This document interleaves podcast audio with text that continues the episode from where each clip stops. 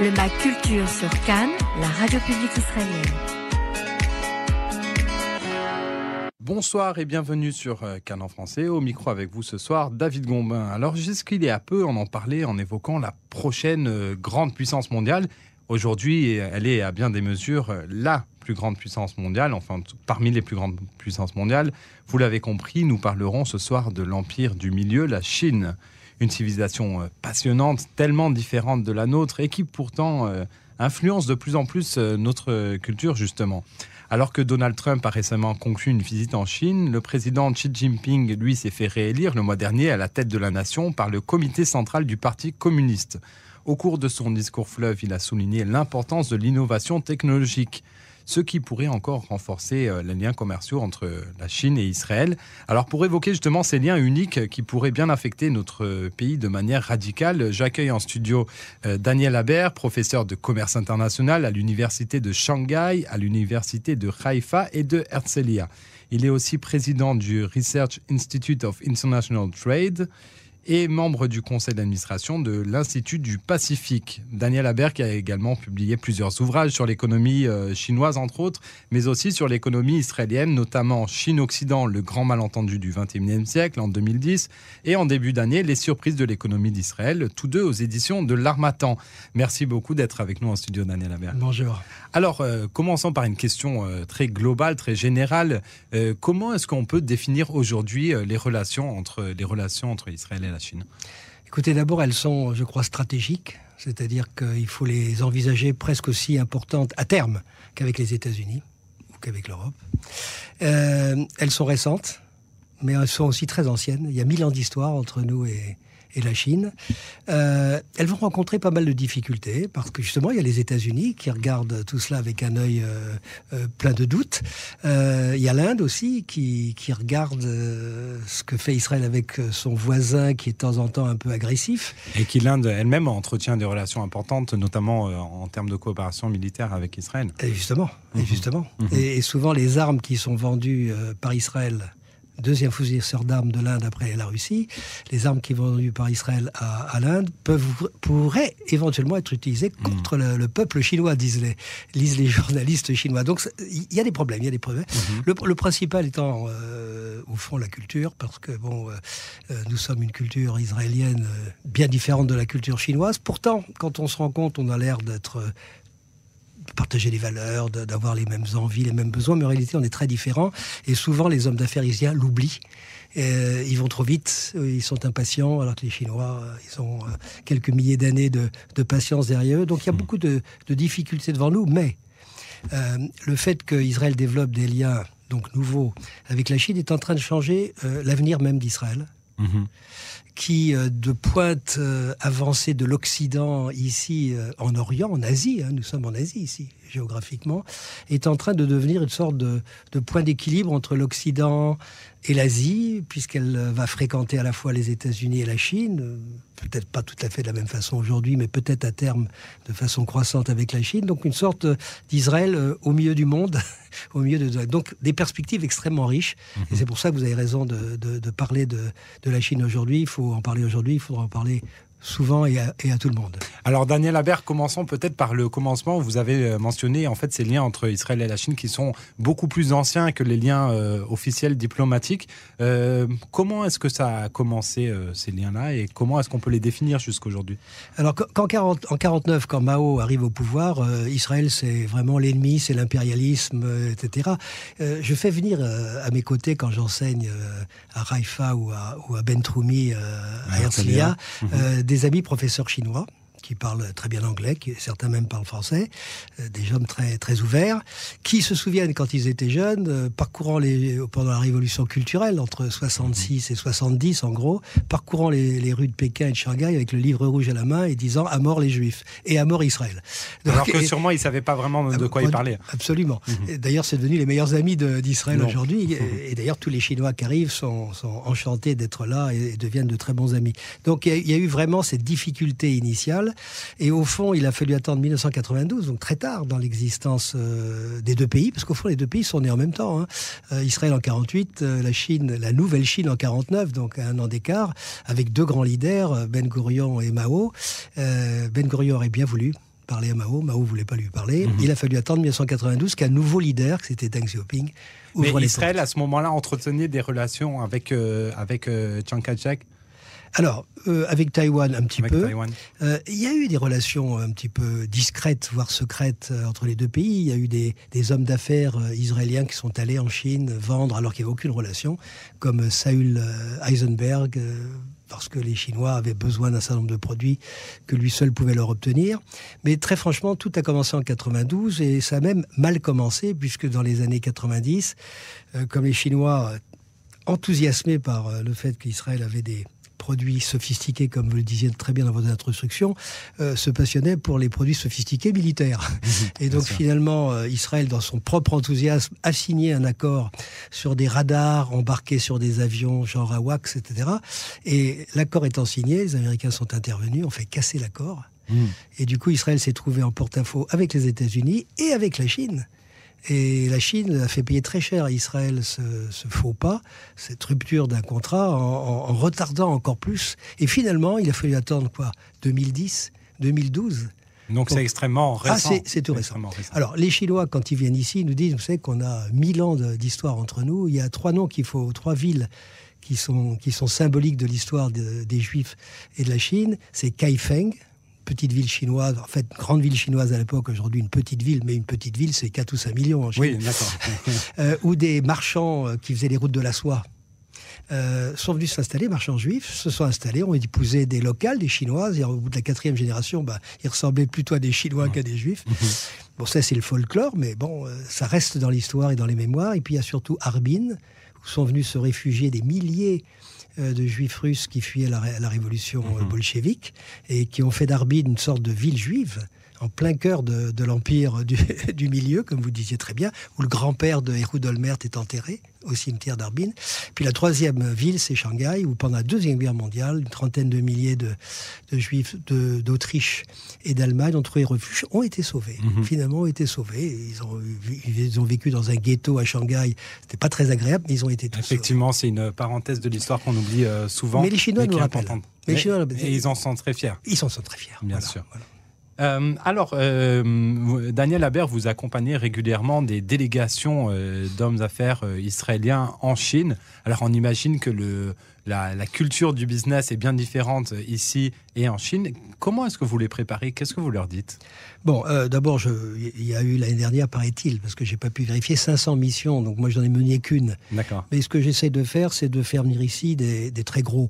Mhm. Soit des présidents des plus grandes entreprises chinoises, Mhm. comme Lenovo, qui est le leader mondial des, des PC, ou des grandes banques, soit des investisseurs qui ont euh, quelques milliards en, en caisse et qui cherchent à investir. euh, donc je- du lourd, donc ça prend souvent un an à préparer.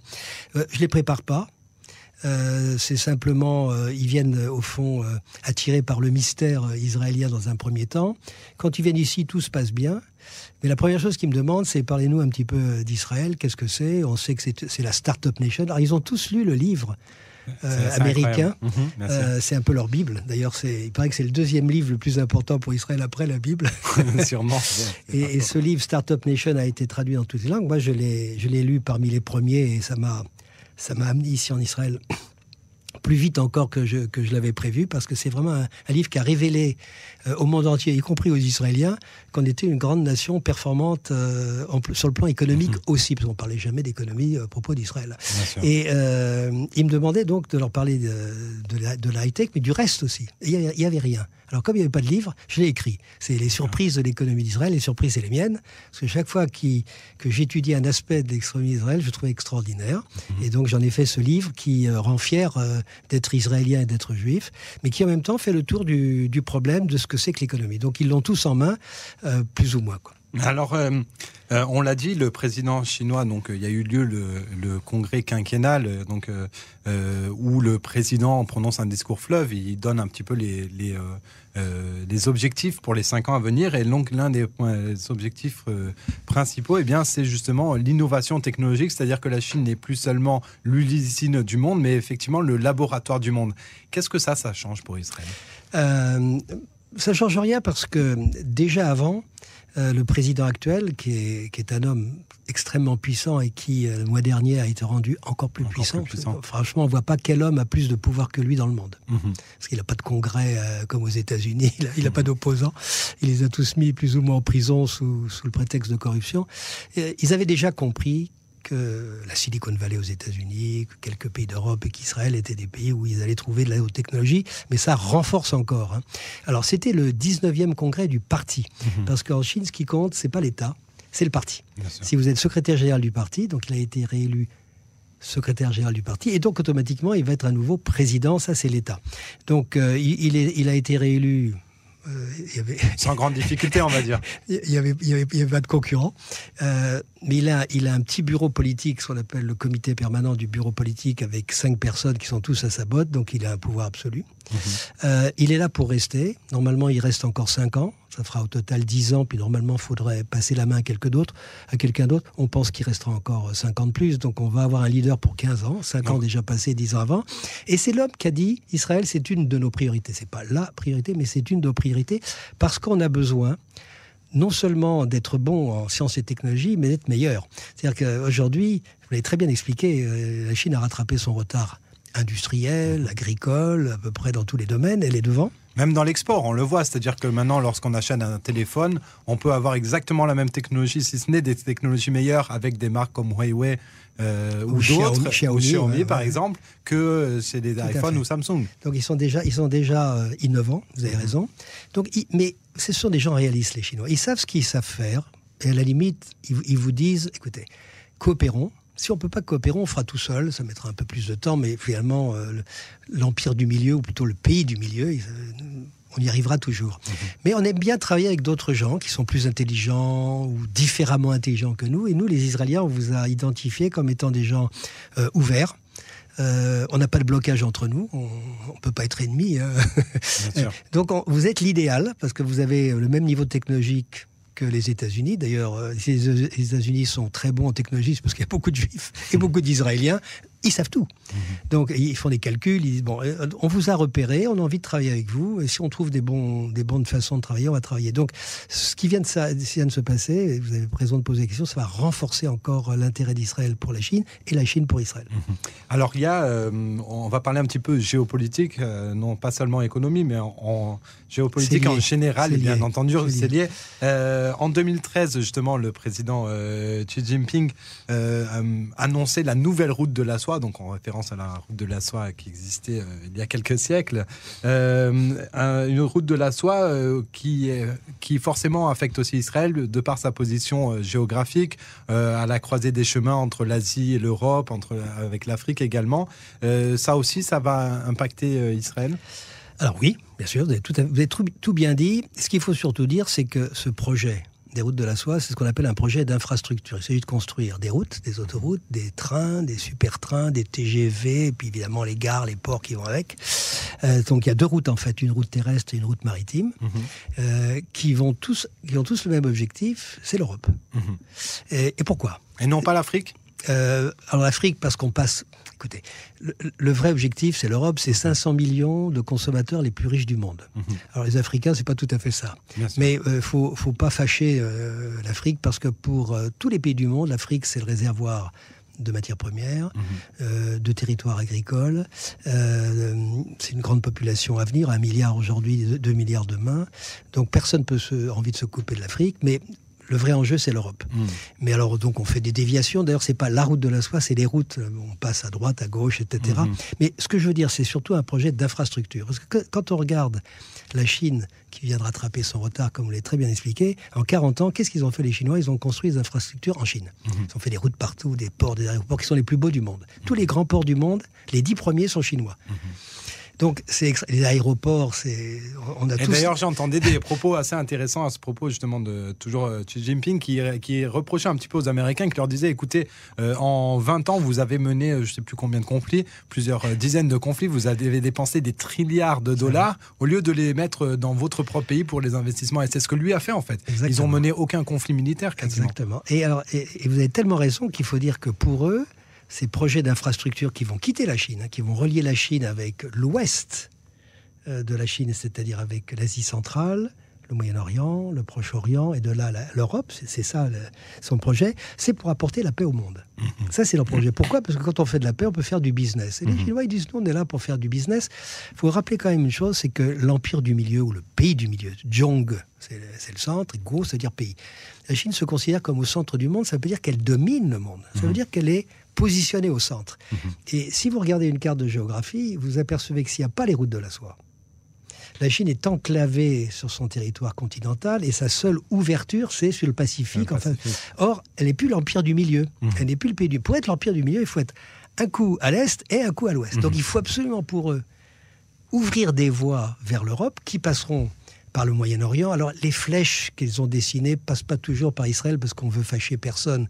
Les grands amis de. Notamment les Saoudiens, les, les, Iraniens. Les Iraniens, c'est les, grands amis de, de la Chine parce qu'ils s'approvisionnent en pétrole pour l'essentiel en Iran. Le président euh, chinois qui était en visite en Iran et en Arabie Saoudite euh, en début 2016. Mais ils font la différence. Mhm. Pour les Chinois, ils regardent l'histoire. C'est un peuple qui est pétri d'histoire. Et ils disent quels sont les pays qui ont été grands dans l'histoire? Mhm. Ben, c'est l'Iran, l'Empire perse. Mhm. Euh, et d'ailleurs, ils ont noté, et ils nous le disent, l'Empire perse a été toujours l'ami des Israéliens et des Juifs. Et ils le, redeviendront peut-être un jour. Et au fond, ils ajoutent peut-être grâce à nous. Alors justement, là, vous me tendez la perche. Euh, euh, j'ai entendu à maintes reprises une théorie selon laquelle eh bien, le conflit israélo-palestinien pourrait être justement résolu par les Chinois. Pourquoi? Parce qu'ils ne sont pas dans cette, euh, dans cette idéologie, dans cette histoire judéo-chrétienne qui forcément affronte le monde musulman. Eux viennent d'ailleurs, ils sont absolument neutres. Est-ce que vous, vous pensez que ça, ça peut être un avantage? Alors pas, pas pour tout de suite. Oui, alors c'est un avantage et ça ne se fera pas tout de suite. Mais c'est vrai que euh, la civilisation chinoise n'a rien à voir avec euh, la nôtre. Mhm. elle, est ignorante des, monothéismes, des trois monothéismes. Et d'ailleurs, quand on explique ce que c'est que le monothéisme, qu'il soit musulman, euh, chrétien ou juif, ils ne comprennent pas. Mhm. Donc ils sont, comme vous dites, complètement ailleurs. Donc ils disent, écoutez, arrêtez de nous agacer avec tout ça, il y a, tellement de choses à faire, la santé, l'éducation, les transports, euh, concentrons-nous sur du, du concret. ces Israéliens Tarkles. Tarkles, c'est le mot qui me venait à l'esprit, c'est exactement ce que je voulais dire. Ils sont exactement comme ça. Donc aujourd'hui, si vous regardez euh, les journaux, vous voyez bien que les Chinois euh, ne se mêlent pas des affaires du, Moyen et du Proche-Orient, ou, en dessous. Quoi. Ils n'apparaissent pas parce que c'est trop tôt pour eux. Mhm. Ils ont d'autres choses à faire avant. La priorité, d'abord, c'est de consolider le pays. Et je reviens à vos premières questions. Mhm. C'est de changer de modèle économique, c'est de développer le marché intérieur chinois, c'est d'être innovant grâce à nous tout seuls, etc. Donc ils ont tellement de choses à faire que ça c'est secondaire. Mais mmh. ils regardent. Mmh. Ils regardent. Et ils ont conclu que au Moyen-Orient, qui est, la, pièce essentielle entre eux et l'Europe, mmh. donc, il faudrait que ça soit stable et en paix. il y a que deux pays qui comptent pour eux. C'est l'Iran et Israël. C'est deux pays qui ont des vieilles traditions, comme eux, avec qui on peut parler, euh, qui sont des pays euh, stables au fond soit par une dictature, soit par une démocratie, mais qui sont stables. L'Arabie, pour eux, c'est quand même euh, des arpents de sable et du pétrole, mhm. avant que le nouveau prince euh, le transforme peut-être en quelque chose. Donc, on peut espérer, je crois que c'est ça votre question, on peut espérer que, que, la Chine sera un facteur d'apaisement mhm. dans la région et peut-être jouera un rôle pas tout de suite, mhm. parce que c'est un peu tôt. Puis de toute façon, le problème, il a encore le temps d'évoluer beaucoup, euh, y compris dans la région elle-même. Mais ils viendront le moment venu quand ça sera l'horreur. Alors moi j'ai une dernière question avant que l'on se quitte, Daniel Habert. Euh, la Chine, on le connaît, connaît une émergence phénoménale de sa classe moyenne, donc ce, qui veut dire euh, euh, beaucoup plus de loisirs, c'est une classe, une classe moyenne qui en demande de loisirs et notamment de tourisme. Et dans ce cas-là, souvent les Chinois veulent venir visiter Israël on a connu ces dernières années un phénomène ah absolument incroyable de, croissance de, cette, de ce tourisme chinois. Est-ce que vous pensez que Israël est assez préparé pour ça? Parce que, encore une fois, c'est des grandes différences, notamment en linguistique. Je vais vous dire, personne n'est préparé à accueillir les touristes chinois. Il y en a eu 100 millions l'année dernière. Ils sont, ils sont 1 milliard 400 millions. C'est ça, c'est encore une partie infime en fait. Oui, euh, au Japon par exemple, ils, sont, ils sont très nombreux. Ils ont doublé le nombre de touristes qu'il y avait au Japon chaque année. Hmm. Il y avait 10 millions, ils sont passés à 20 millions. En France, ils arrivent. Heureusement que comme ils se font dévaliser par euh, nos cousins, euh, ils vont peut-être ralentir. Israël n'est absolument pas préparé, euh, ne serait-ce qu'en taille, à recevoir trop de touristes. Bon, par bonheur, ils se précipitent pas tous ici, donc c'est un tourisme plutôt sophistiqué, raffiné, donc tant mieux. Un tourisme de luxe, souvent. Oui, peut-être pas de luxe, mais, de, mais un peu intellectuel, mhm. qui, qui prépare son voyage, qui sait pourquoi il vient. Alors que bon, en France, ils viennent pour la Tour Eiffel, ils prennent la photo, puis euh, ils vont manger. Mhm. Ici, euh, il y a une préparation. Donc, euh, est-ce qu'on est préparé oui, en tout cas, on a ce qu'il faut pour eux. Mhm. Il faudra certainement construire mais des hôtels. beaucoup de choses. oui, mais il y a beaucoup de gens qui s'en occupent. Hein.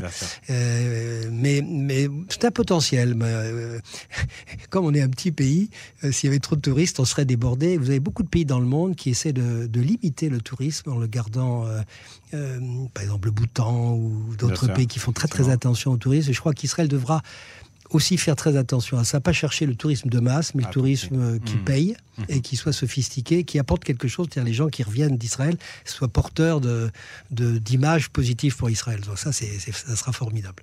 Très bien, Daniel Habert, euh, je rappelle euh, donc euh, vos ouvrages pour ceux qui seraient, pour nos auditeurs qui seraient intéressés. Donc Chine-Occident, le grand malentendu du 21e siècle et les surprises de l'économie d'Israël qui est sorti donc en début d'année.